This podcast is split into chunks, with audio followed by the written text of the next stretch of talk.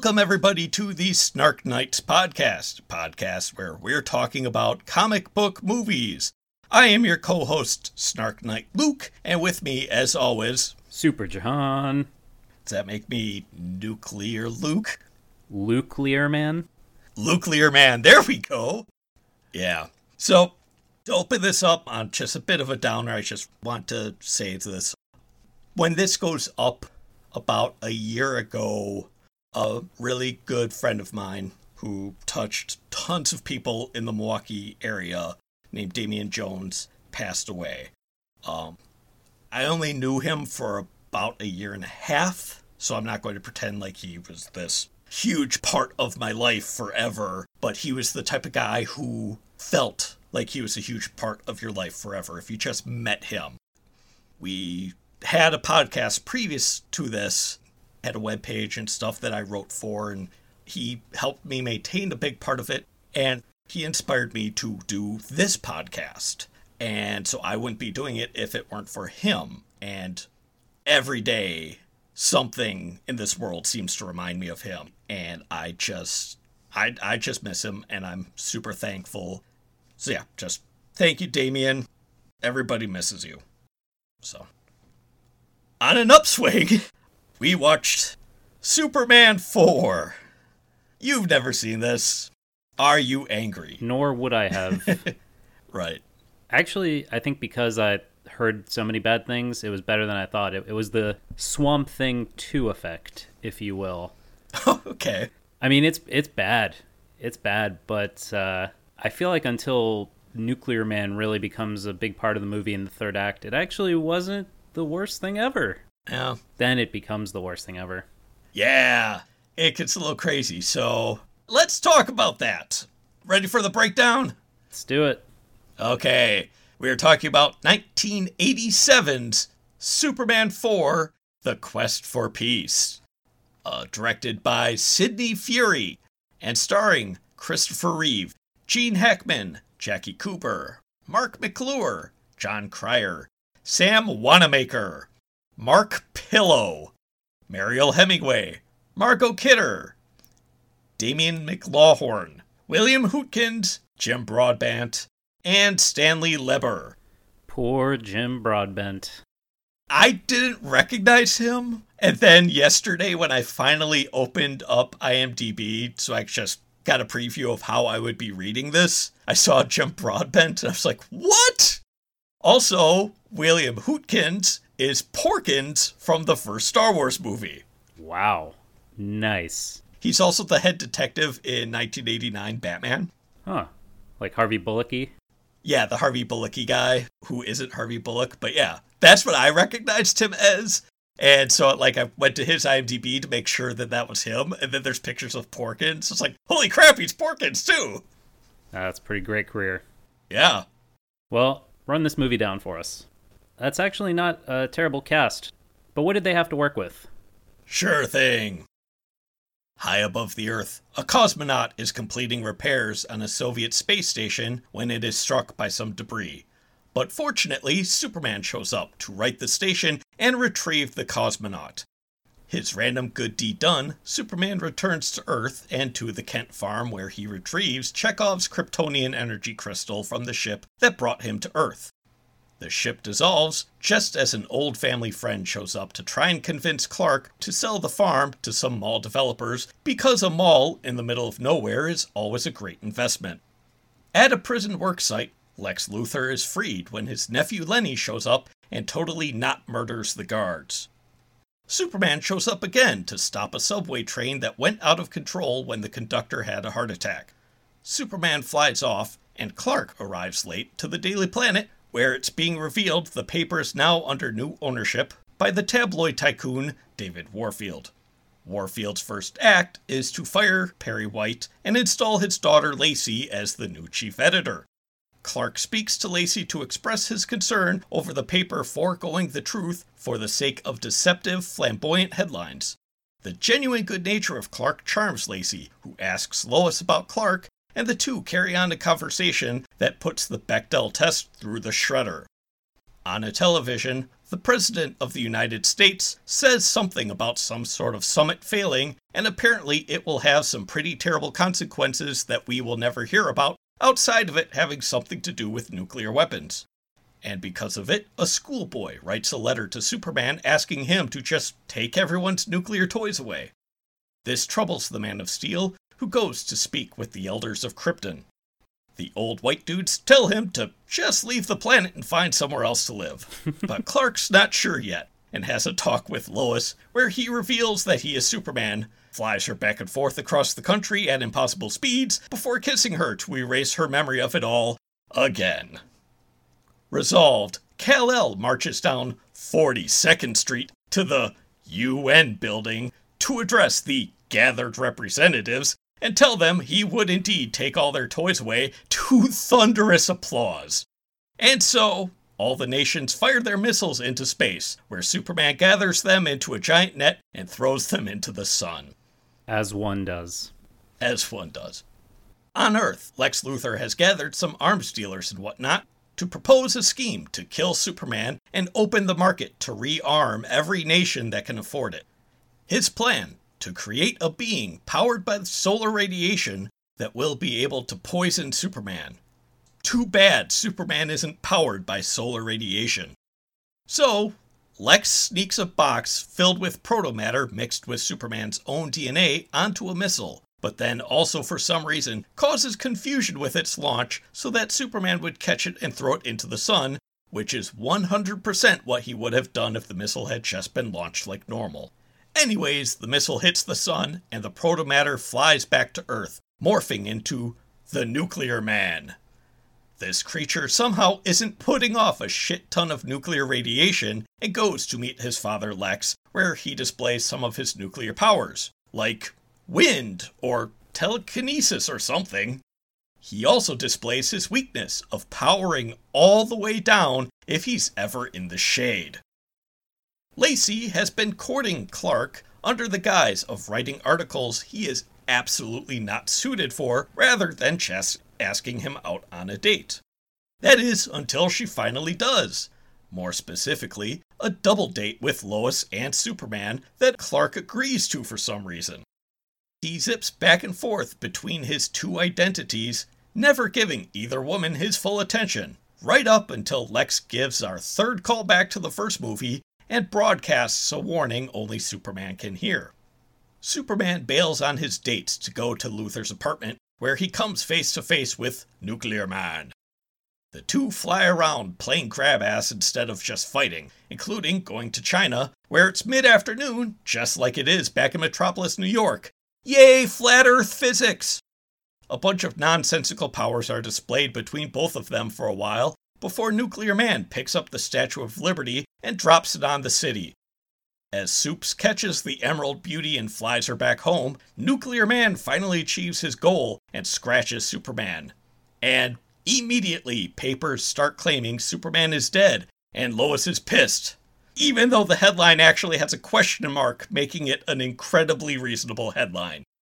Coincidentally, no one has seen or heard from Clark in a few days. So Lois goes to check in on him in his apartment, where she acts like it's weird that he's there and she knew he would be.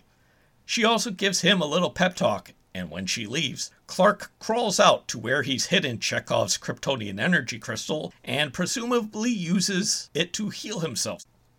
Nuclear Man wakes up and sees a picture of Lacey on the cover of the Daily Planet and flies off. He lands on a random street and starts wrecking stuff. Oh, and Superman is there, with absolutely no one reacting to his being alive. Nuclear Man asks where the woman is, and surprisingly, Superman knows what the hell he's talking about. The Man of Steel pleads for Nuclear Man to stop his rampage, promising to take him to the woman. Supes calmly walks into the building and into an elevator, and for some reason, Nuclear Man freaks out and flies up through the floors and back into Lex Luthor's apartment? Anyways, Superman tricks Nuclear Man into the elevator, where he closes the doors, rendering Nuclear Man completely useless. Superman drags the elevator to the moon and just drops it in a random spot, rather than specifically on the dark side of the moon. Sunlight hits the box and gets through the door crack, and Nuclear Man wakes up. The two fight on the moon for a while before Nuclear Man flies to Earth to get Lacey and bring her into space? Superman pushes the entire moon to block the sun, causing Nuclear Man to again shut down, as well as drop Lacey. But Superman catches her, and then flings Nuclear Man into a terrifyingly open nuclear reactor, which works in finally stopping him. Some random wrap-ups. Perry White buys back the Daily Planet. Superman recaptures Lex, returning him to the prison worksite rather than an actual prison, and drops Lenny off at a boys' town. Lacey never appears again. And Superman gives a speech that actually doesn't really connect to the events we've just seen in this movie. The end. What a story. Yeah, that third act. Oh. So, you got a more succinct breakdown of what we watched? Well, I thought that it might serve our listeners more if, instead of trying to break the story down, I just kind of examined its legacy. Ooh, okay. So in 1978, a film called Superman came out to massive critical and commercial success. It changed the face of blockbusters forever and was the trailblazer for a genre that is now ubiquitous in our multiplexes. Then, two Superman movies later, in 1987, from the people who brought you pretty much every cheesy B-movie action flick of the 80s and turned Jean-Claude Van Damme into a household name, we got Superman IV: The Quest for Peace, and the film that ensured future blockbusters would mostly stick to trilogies. But Superman IV also had quite a legacy. Just like how the first Superman was the godfather to future comic book and origin story movies, this movie also served as an influence to future comic book films. It might have been in a less noticeable or big picture way, but I looked into it and you can draw a line from this movie to scenes in future films. Like in Aquaman, when Aquaman rescues Russian naval troops, it's just like the way Superman rescued the Russian cosmonauts. Both of them even cracked a joke in the doorway as they did so. There was a dumb workout scene that made Clark look as goofy as Peter Parker during his emo strut scene in Spider-Man 3. There's an out-of-place and mostly pointless third-act villain whose main power is bad special effects, just like in Batman v Superman. And Superman 4's legacy isn't just restricted to comic book movies. The Superman/Clark Kent double date shenanigans are a direct inspiration for the Mrs. Doubtfire restaurant scene. So all of our snark aside, all of our ribbing and our jokes aside, I think it's important that we take a step back and really appreciate the long lifespan and legacy of Superman IV: A Quest for Peace. The only legacy it failed to achieve is nuclear disarmament. Wow. So yeah. I want to mention my brother came up with one, but his was just Superman IV, a Canon Film. The people who basically created the template for cheesy 80s movie made this movie, and it somehow managed to elude the worst aspects of that stereotype, but the production values are pretty much the same. Yeah. For anybody who isn't familiar with Canon, and I hesitate to recommend this documentary now that I know who produced it, and that would be walking PR nightmare Brett Ratner. Oh, no.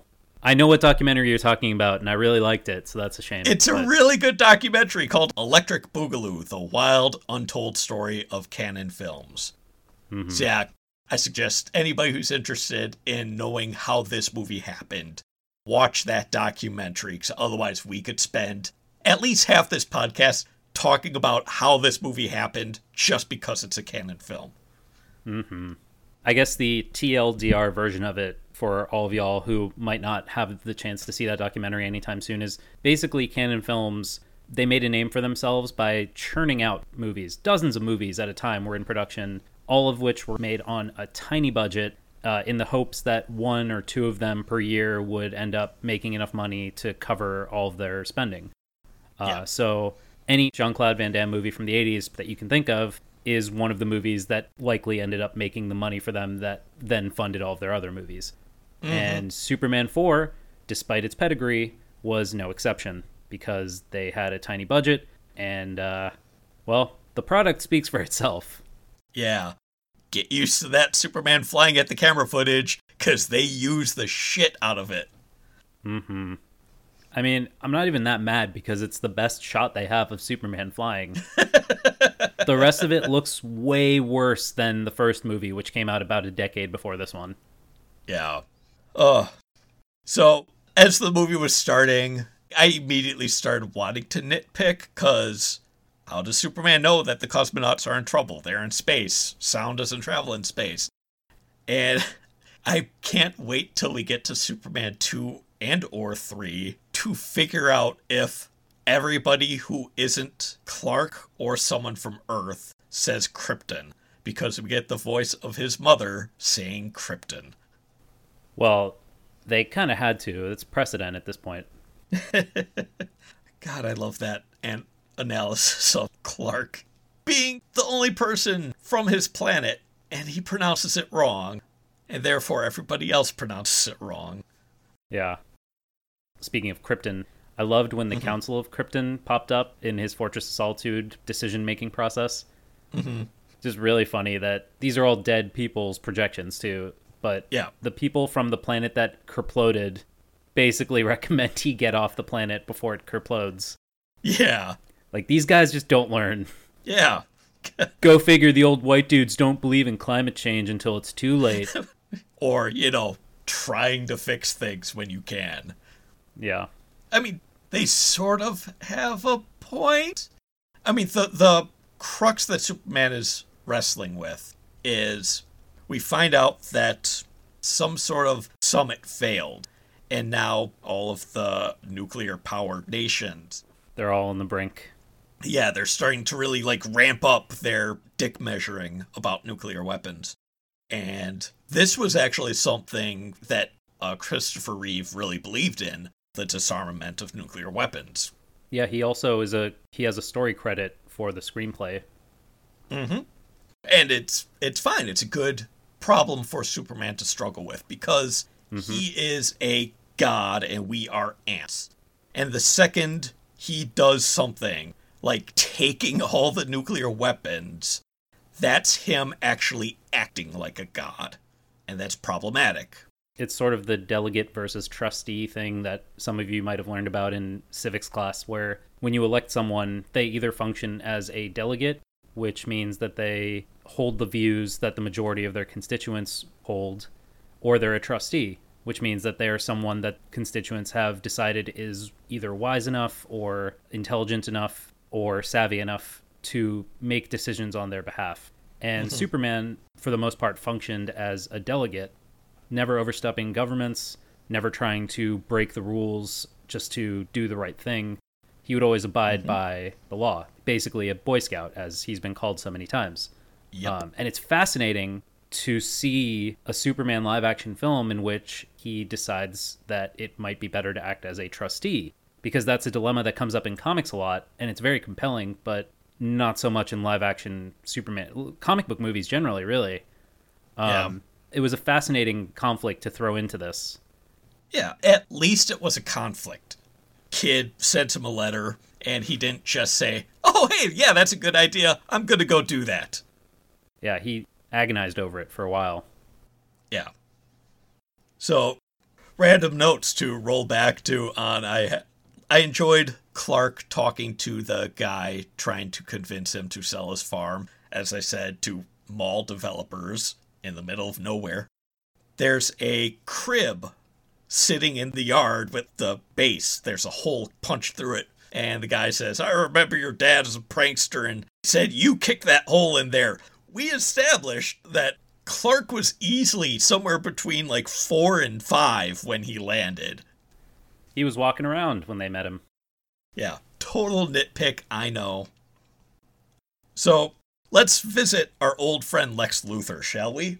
Welcome back, Lex. Welcome back, Lex. And Gene Hackman bringing his A-game. Yeah, I truly cannot begin to fathom how, why, when, what series of events led to Gene Hackman returning to appear in this film. Someone on the production team pulled that off. Yeah, Hackman wasn't in Superman 3. So this was him coming back to the role. It wasn't like he did 1, 2, 3, and it's like, oh, I might as well do the next one. Right. No contractual obligation. But they got him. Yeah. he actively agreed to be in this, which I guess now I'm just conspiracy theorizing, but ooh. I have to imagine he was blackmailed. There's no way a human being of his stature would agree to do this otherwise. Who knows? But again, yeah. I really have to applaud whoever was in charge of this. Yeah, as always, Gene Hackman. No matter what we may think of him as a person, no matter what we may think of the movies he's in, he brings his A game. Yeah. Unfortunately, he is not the only Luthor in this movie. No. Okay, so John Cryer plays his nephew Lenny, yes. who is cliche late 80s chucklehead. He's an extra from an 80s music video in appearance and personality. Yeah, still an early movie for him. He's fine. The character is what it is. I think John Cryer's as Lenny has some pretty good line deliveries. Yes. It's just the presentation is just terrible. Yes. Which is kind of interesting because Otis and Lenny were both comic relief, and both of them in their appearance and personality they're supposed to kind of personify an era. So Otis was a throwback. He helped to ground the film in the historical era that the Superman character was invented in. Whereas Lenny's kind of the attempt to ground it in modern times. The downside is they went with all of the excess of the era instead of making it kind of tongue-in-cheek like Otis was. But yeah. That being said, I appreciate how polite Lenny is. He's always in the background serving drinks to guests. He hands Superman a glass of champagne at one point. He's a nice kid. Yeah, and to give everyone an idea of what he sounds like, his lines of dialogue are basically like, oh, all right, Uncle Lex. He calls Superman Dude of Steel. Yes. So yeah, side note, anytime I say, for some reason, the answer is usually just, it's a Canon film. Anyways, for some reason, he tricks the only two guards on the site into his car, drives the car full speed off a cliff. We hear it explode off camera, and then we see the guards climbing out of the rock quarry where the car landed, because somehow they survived. My first thought was, oh, it's a family film. You can't kill off cops. But in the first movie, Lex Luthor personally makes sure two cops are murdered in a subway tunnel. Uh-huh. So then we get the subway scene. Clark is running late, so he isn't on the train, but Lois is. And the conductor has a heart attack, so he slumps forward and pushes the throttle. And so Clark changes into Superman, flies after it. They show him flying out of a tunnel, and the platform is full of people, none of whom look up, despite the fact that, air quotes, Superman is flying past them. It's hilarious, because it seems like it's just stock footage from something. Clearly nobody said, okay, we're filming. And here comes Superman. Quickly look to your right as if Superman flew past you. Nothing. They're just standing there. Mm-hmm. I actually appreciate how he stopped the train. It's pretty clever. He steps on the third rail to short out the flow of electricity to the train. The least amount of collateral damage. Yeah. And that's where we get our first callback to the first movie. Yeah. Where Superman saves an airplane. And says, I just want people to know that this is still our safest form of travel. And here he stops the subway and says to the people there, I just want to reassure everybody that our subway system is our safest form of travel. Yep. Public transit, baby. Superman's all for it. And Clark predictably is late to a meeting. And we get a nice, pointless subplot of the paper being bought out by Warfield, putting his daughter in charge, and his daughter immediately having a thing for Clark. Yeah, like you said, immediately failing the Bechdel test. Yeah, she immediately asks Lois, hey, what's the deal with that Clark guy? And Lois immediately launches into, oh, he wouldn't be into you. Then Lacey saying, oh, everybody likes me.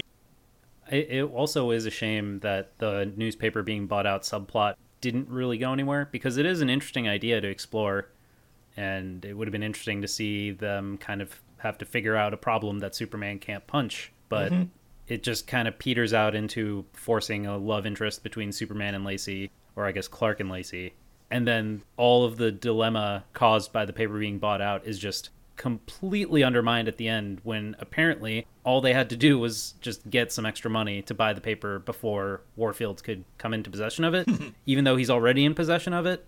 Yeah, it doesn't go anywhere.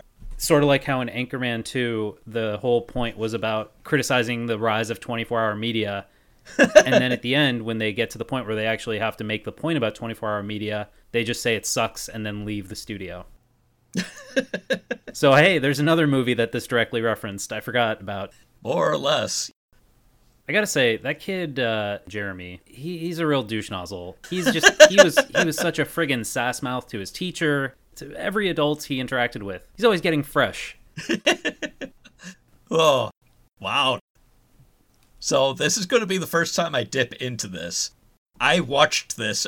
There's actually a local video rental store near me that I try to use whenever there's a movie that I don't already have. Just, you know, support local businesses and whatnot.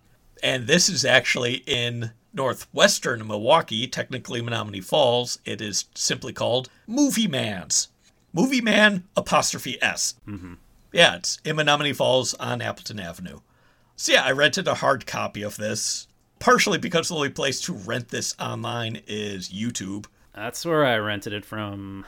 Yeah, because DC recently launched their own streaming service, so pretty much all of their movies are as exclusive to them as possible. There are some that are still out there. Like I said, this is on YouTube. I believe HBO has a few of them due to their Warner Brothers connection.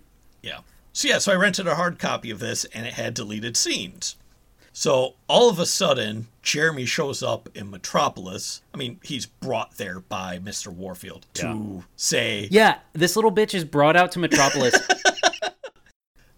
So to a little press conference, Jeremy says, I just want to know why Superman said no. Mm-hmm. Now, from our perspective, Clark Kent got the letter, and that's it. And then Jeremy's there making this announcement to the press. Superman never said no, he more or less said nothing. There is legitimately a fully filmed, edited scene of Superman flying to the school to talk to Jeremy and say, I'm sorry, I can't do this. Wow. I can't do this because that's crossing a line. So he does say no. Huh, that's big. But they cut it. I have no idea why they cut it, but that's one of three. Be prepared.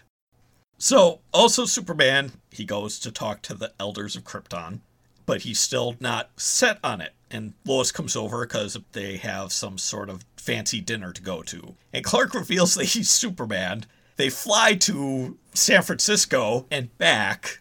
So that ridiculousness aside, he erases her memory again. How many times has he done this to her? It's also really frustrating because there was such a good emotional payoff in that scene.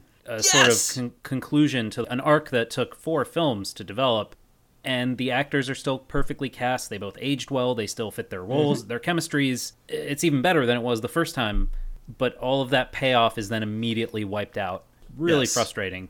Yes. Anytime Superman has like some sort of crisis of faith, he reveals himself to Lois, has a nice fly with her, and then erases her memory. And made even worse by that double date happened like half an hour later. Yes. So, with his resolve, Superman goes to the UN building. And boy, are they in New York. Not some random English street. The funniest thing about the sets and location stuff is that they rebuilt the family farm set in England, even though the original set was still in place from the first movie's locations in Canada. Canon. Oh god, so much money got wasted on this movie. Which is sad considering how cheap it all came out looking. So Superman's in front of the entire gathered UN and, you know, he says, I'm going to get rid of all of your nuclear weapons for you. And everybody immediately stands up and claps. That is so idealistic. Yeah. I was like, where's the American delegate? Just looking around. Yeah. I did math in this episode. Oh, no. So, everybody launches their missiles into space. Superman catches them, puts them in a net, swings the net around like a hammer in the Olympics, flings it into the sun. Direct hit! From Earth orbit. He doesn't fly closer to the sun. which is what makes me able to do math, because I took an astronomy class once. There is a unit of measurement called an AU, astronomical unit. One AU is the average distance between the sun and the earth. One AU is 92,955,807 miles. The time from when Superman lets go of the gathered nuclear weapons to the time it hits the sun is 13.76 seconds. That means he flung that entire group of rockets at 6,755,509 miles per second. Sounds about right. Math! I'm surprised the missiles didn't vaporize being flung that fast before they hit the sun. Right? I can only suspend my disbelief for so much. But that brings Lex back into the picture, and he's promising a being with the power of the sun. I don't know what he's basing that on. It's a pretty strong assumption. Yeah, a lot of the physiology in this movie just seems a little too convenient. Yeah. And also, he says he will be powered by the sun. Superman is also powered by the sun. Yeah. I think they were trying to do like a Bizarro thing, sort of a nega Superman, just similar powers but different personality, whatever it was. But they kind of went down that path, and then they just seemed to give up on making it interesting. Want to have your mind blown again? Yeah, sure. There was a first Nuclear Man who was basically Bizarro. Oh my god. Now, this wasn't one of the three deleted scenes I mentioned, because the three that I mentioned before all fix a problem with the story. This is just bonkers. So Lex's first attempt to make a Nuclear Man, he does it simply in his apartment. It's a naked man with a pie plate over his junk. Okay. Talks like a giant baby, so they're clearly going for some sort of Bizarro thing. There are at least two scenes of this on the DVD. There's clearly more, which means there's this entire huge subplot involving another super character. Gene Hackman playing it completely straight, bringing his A game, because there's nothing about these scenes objectively not bad. Easily thousands of dollars spent on these few scenes, cut completely from the movie. Wow. See, that's bizarre, because you'd think that if Canon paid for something, they'd just shove it in the movie. Yeah, it's not a super long movie either. No, and now that we're talking about Nuclear Man, I wanted to point out that a lot of the fighting between Superman and Nuclear Man, it happens very slowly. Yes. And it's not that they're fighting in slow motion, like literally the effect of slow motion, like bullet time from The Matrix, or, you know, what we see in every Zack Snyder movie. It's just the actors are moving slowly. Everything is so ponderous and calculated, whether they're flying or they're grappling. It's just surreal to watch it unfold. And I don't know if in the editing room they decided against speeding things up, but I don't know, it kills the flow of the third act in a lot of ways, and it turns the action scenes into the most boring part of a Superman movie. But I have to imagine there were other scenes, and clearly there were scenes that were not only filmed but edited and went through the full post-production process that could have padded out the runtime. So the fact that all the fights are as slow as they are after the fact is clearly a choice. And that choice might be the weirdest one made in the entirety of this film. Yeah. I'm not even mad about it, really. I'm just so befuddled. Yeah, that's a good way to describe most of the movie. Yeah. So for Nuclear Man, I enjoyed the touch of his voice is just Gene Hackman's voice. Yeah. That was just a nice touch, but what isn't a nice touch is he powers down when he's in the shade. Now, I will say, I like his look. Other than the weirdly long nails, yes, which for reasons that I'm going to attribute solely to cocaine, which they thought would be a cool thing to focus on many times. No, all I could think of is the Family Guy episode where they all get superpowers, but Meg only has the powers to make her fingernails slightly longer than they were. Yeah. But why in the world would Clark agree to this double date?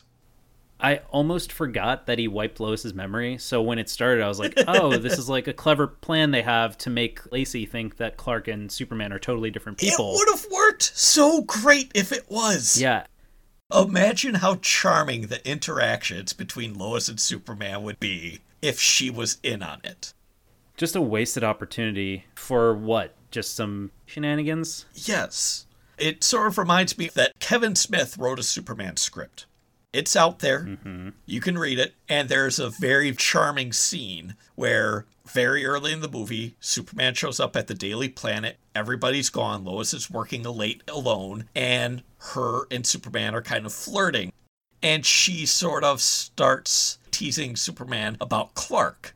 And then we find out that she knows he's Clark. This is just a game that they have. And it is super charming and super cute. And that's exactly what this scene could have been. Yeah. But that leads to another callback of Lex Luthor using a super frequency to talk to Superman and also appear on a digital billboard. It was also funny that they must have known that Superman's Clark somehow because they do this while he's at work. Yes. Because they tell him to look at a specific building from the window that he's at. Huh. I missed that part. So, and that leads to the first meeting of Superman and Nuclear Man and Lenny giving Superman a glass of champagne. He's a good kid. He means well. Yeah. Just needs a role model. Yes. And that leads to a fight between Superman and Nuclear Man, but it's mostly them just flying and sort of bumping into each other. And they go straight to China and destroy a big chunk of the Great Wall of China. And then Superman fixes it by looking at it, and then flies off again. His newest power of telekinesis. Time reversal vision, because that's actually what it looks like. Yeah, that was, I think, the most frustrating effect of the movie for me. Yeah. It's not the worst one. Like, them flying through space and very slowly punching each other looks way worse. It was just kind of a big fuck you to the audience that they did it like that. Yeah. It was just so lazy. Yeah. And then Superman gets scratched, and he does get sick, so Lex was right. Mm-hmm. So then the fight's sort of over. Nuclear Man scratches him and kicks him, and then that's it. His cape falls off, and that leads to the headline, Superman dead? Super anticlimactic, and just not a good fight. They're flying around with the Statue of Liberty. It just looks really bad. Yeah, this movie does not deserve to have the World Trade Center in it. I really hope our next movie doesn't also continue this now 2 movies in a row thing of us seeing the World Trade Center. Yeah. So Lois goes to Clark. Clark looks like shit. He looks like he has the flu. He's weak and sweaty. Yeah. She just sits down and starts monologuing. And it leads to him crawling out to find where he hid the power crystal from Krypton. And then he's better. The Deus Ex Machina crystal. Yes. So Nuclear Man shows up again. He sees a picture of Lacey. Sees a picture of her on the cover of the Daily Planet. And he flies downtown and starts screaming about, where's the woman? And for some reason, Superman knows what he's talking about. Deleted scene number 2. Originally, he wakes up, sees the paper, goes to the Daily Planet, kidnaps her, brings her back to Lex Luthor's lair. Superman shows up. They fly off and have like a little bit of a fight. He gets Nuclear Man distracted enough to hide Lacey, and then that's where this scene picks up. So Superman definitely would know where Lacey is because he hid her. That's another one that doesn't make sense to cut. Yeah, it's fully finished. The runtime. Of the 3 that I'm going to mention throughout the whole thing, it's the longest of them. It has the most cuts and scene changes, but we also get some nice interaction between Lex Luthor and Lacey. This is legitimately a plot hole. Yeah. It's like how the lady who testifies against Superman to the Senate in Batman v Superman, she was actually paid by Lex Luthor to give false testimony, and they cut that out for the theatrical cut. Not going to get into a whole defense or criticism of the movie, but there's some stuff that they cut out that probably should have stayed in, literally, so it would make sense. Mm-hmm. And in this, a much shorter film, they did the same thing. If this and the last scene that I'll mention, if those 3 scenes were put back in, this movie would maybe be an hour 45, hour 50 instead of a solid hour and a half. Yeah. Big deal. Nuclear Man leaves Lex's apartment, lands in front of Lex's apartment, starts wrecking shit, then Superman leads him back up to Lex's apartment. It's bonkers. But, I mean, it's a good trap. Superman putting Nuclear Man into the elevator. He grabs the elevator, flies it to the moon. Yep. Leads to slow motion fighting. Yep. That's the level of production value that went into their space stuff. Why not fling the elevator into the outer solar system? It's a good question. But no, the sun rises, and then Nuclear Man flies back to Earth to kidnap Lacey. So right before Nuclear Man kidnaps Lacey again, the setup is Lacey standing up to her father about the type of journalism he wants to do. Mm-hmm. Nuclear Man grabs Lacey and flies off with her into space. Yeah, that broke it. Not just upper atmosphere. They're in goddamn space. Yeah, Lacey's dead. Yeah, Lacey's dead. Then Superman pushes the moon out of its orbit to block the sun. Classic supervillain move. So the sun's blocked, so Nuclear Man powers down and he drops Lacey. They're in space, but she falls to Earth, Superman catches her, and she disappears from the rest of the movie. Deleted scene number 3. Not as big of a scene, but it's at least a scene between Lacey and Clark with her saying goodbye and him offering his family's farm for her to buy, because she's talking about wanting to get away from this crazy lifestyle. It's the only reason why his farm being up for sale even needs to be in this movie. The main reason to go to the farm was to get that Kryptonian power crystal. Yeah. So then Superman catches Lacey, and then he just flies Nuclear Man to a nuclear reactor and throws him into an open reactor. I am of the unscientific opinion that dropping Nuclear Man into a nuclear reactor would not have a positive result. Oh, I 100% agree that shit would have gone boom. Free power for the entire Eastern Seaboard. It's very Silver Agey. You'd think, Superman's main thing is protecting the most amount of people possible at all times. It's always a utilitarian mindset. And then the motherfucker drops a nuclear guy into a reactor. Yup. Also, killing him. Yeah, although maybe the morals of that are a little grayer because Lex Luthor created him, as opposed to him being a sentient being. Yeah, I know, I'm just trying to justify a murder. But it's fine. Yeah, he is slightly under Lex Luthor's control. I mean, really, if anything, it's like Superman killing a shitty clone of himself because this was all made from his hair in the first place. It's his right. I just realized another legacy this movie has. When they steal the hair from the museum, that's like when Killmonger stole the vibranium from the museum in Black Panther. I will say Black Panther might have done it better, though.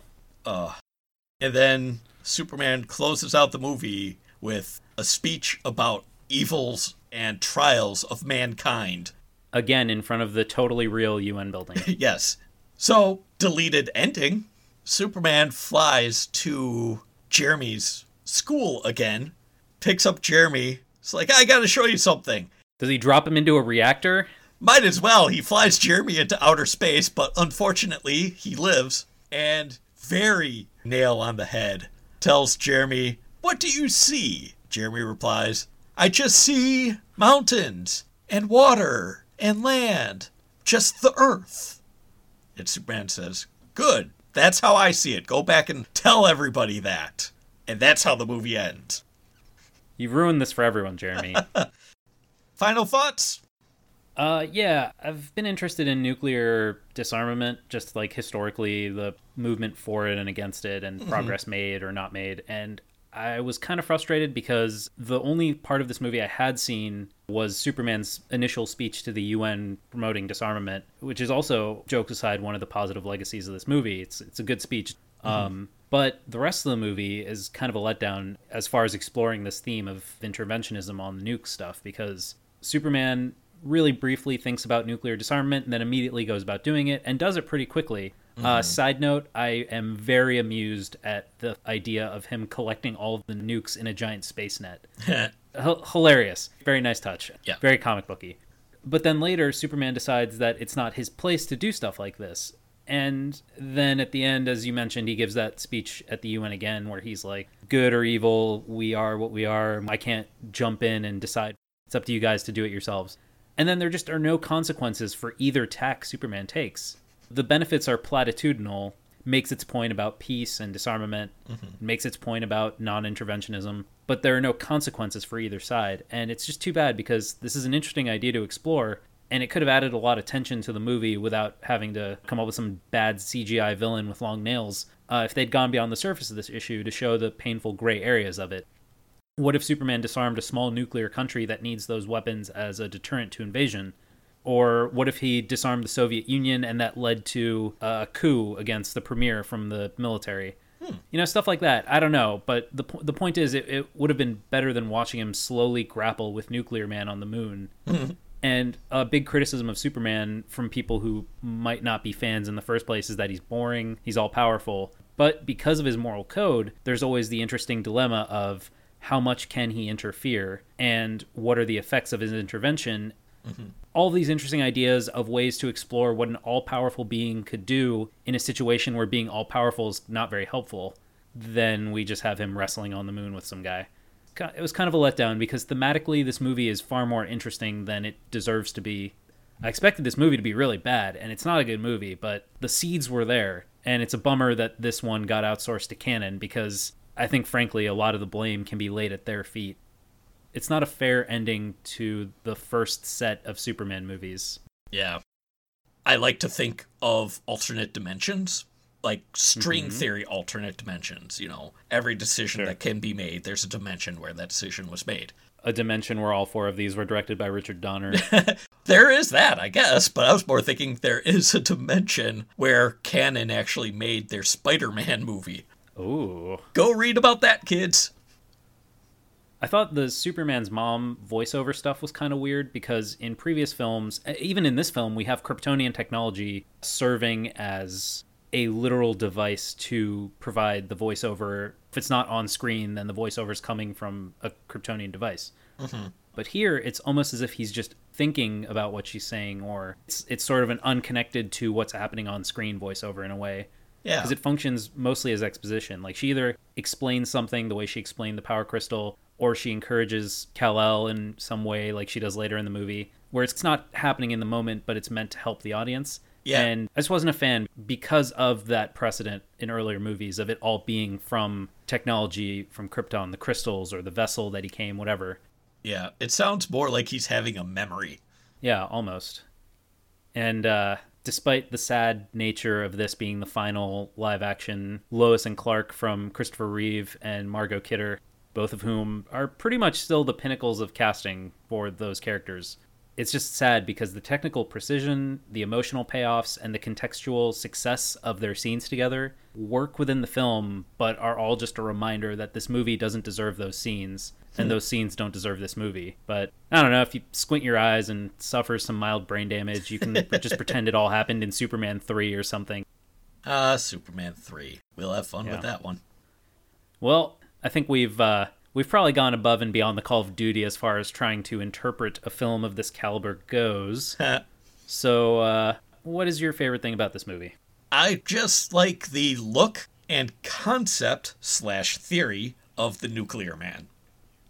It's sort of, I think of it as Captain Planet versus Captain Pollution. It's this negative version of Superman to a point that nuclear power represents this gross evil thing that's here to kill this good bright thing. How about you? Yeah, it is a bummer that they just throw all these interesting things into the mix and then utterly fail to explore them in a meaningful way. My favorite thing was, I mean, really, my synopsis kind of covered it. Just the fact that Superman, the first film, being the godfather to future comic book movies, is a legacy. But this movie really influenced other movies.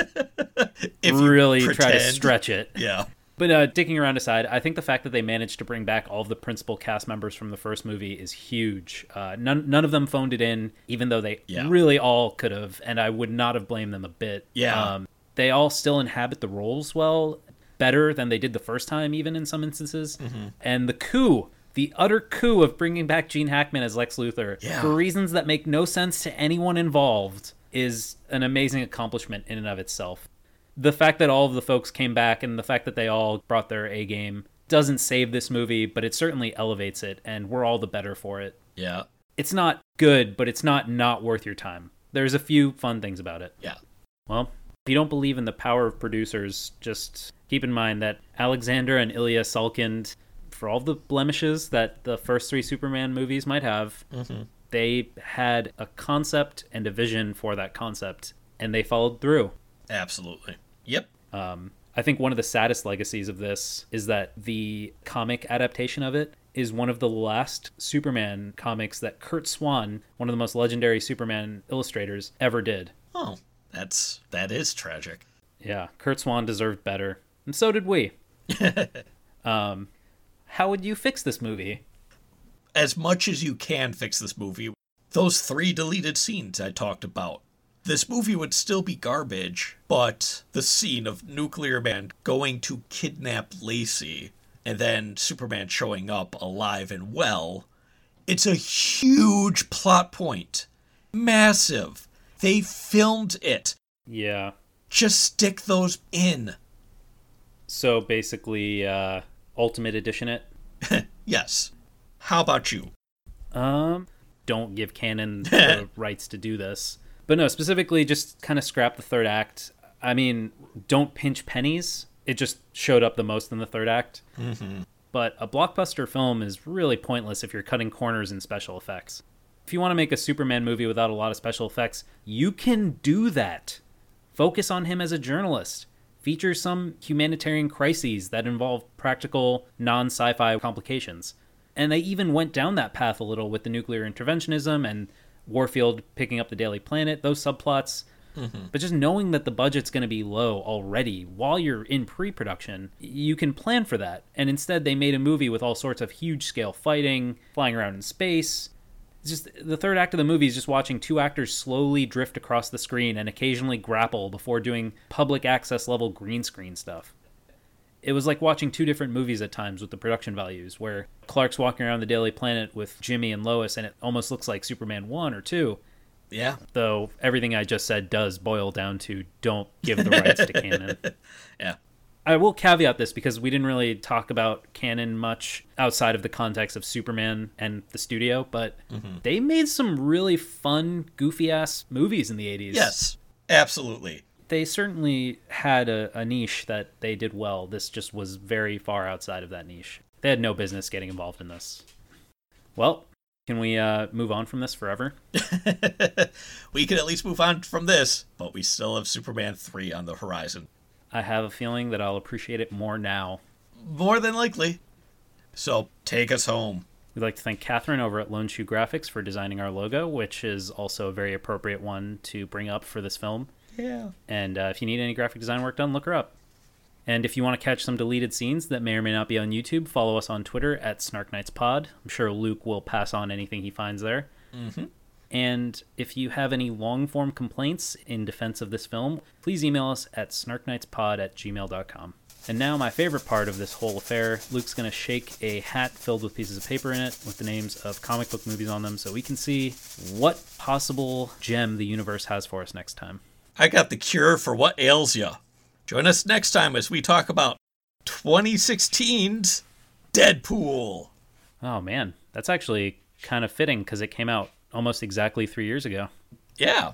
Yeah, that's right. They had all the Valentine's Day promotion stuff. Good memory. Yep. So we'll be back with Deadpool. And until then, I apologize for nothing.